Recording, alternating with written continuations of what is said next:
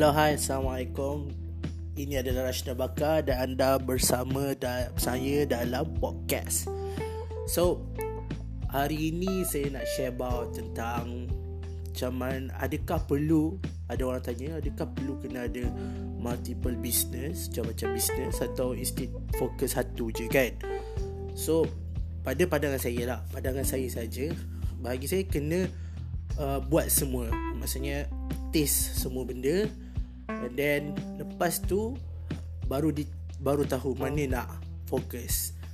Dalam dalam cerita saya pula, saya ada lima bisnes yang saya uh, asaskan saya buat. Dan dalam lima bisnes ni setiap mereka setiap tu saya lah ada lantik partner saya akan yang akan running bisnes tersebut.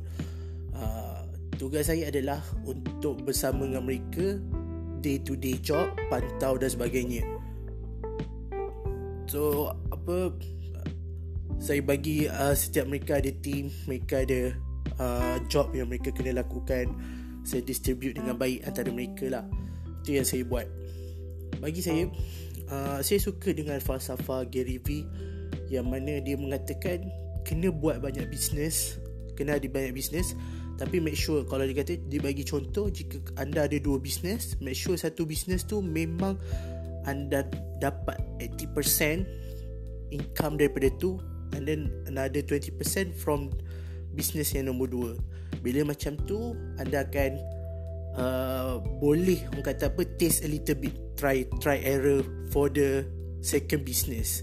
Sebabnya memang anda dah tahu dan anda dah fokuskan uh, pada bisnes anda yang pertama. Selepas tu takkanlah 20% tadi bisnes yang kedua tu akan sentiasa 20% betul. Dia akan naik, dia akan naik, dia akan naik. Lepas tu uh, anda akan start cara yang sama untuk yang third base, third business, fourth business dan sebagainya.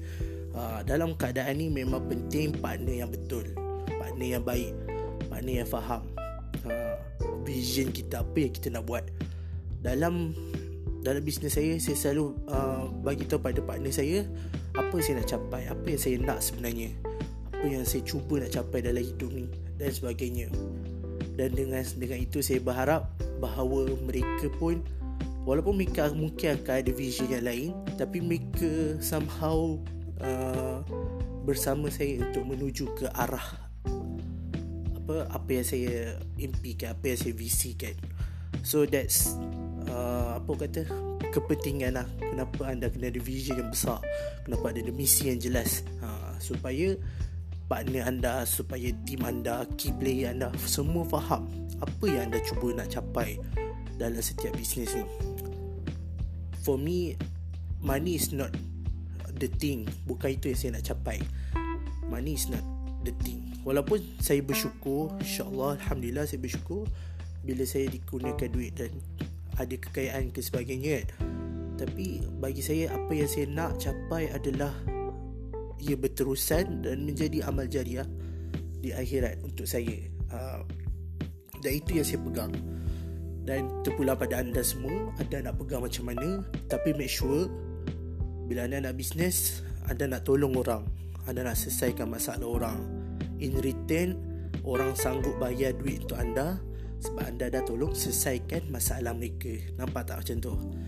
Uh, dua-dua tak buat kerja free dua-dua bukan take advantage on another so dua-dua benefit. Uh, so macam tu lah itu yang saya nampak. Uh, dan kalau saya saya terapkan nilai Islam yang lebih penting as a Muslim.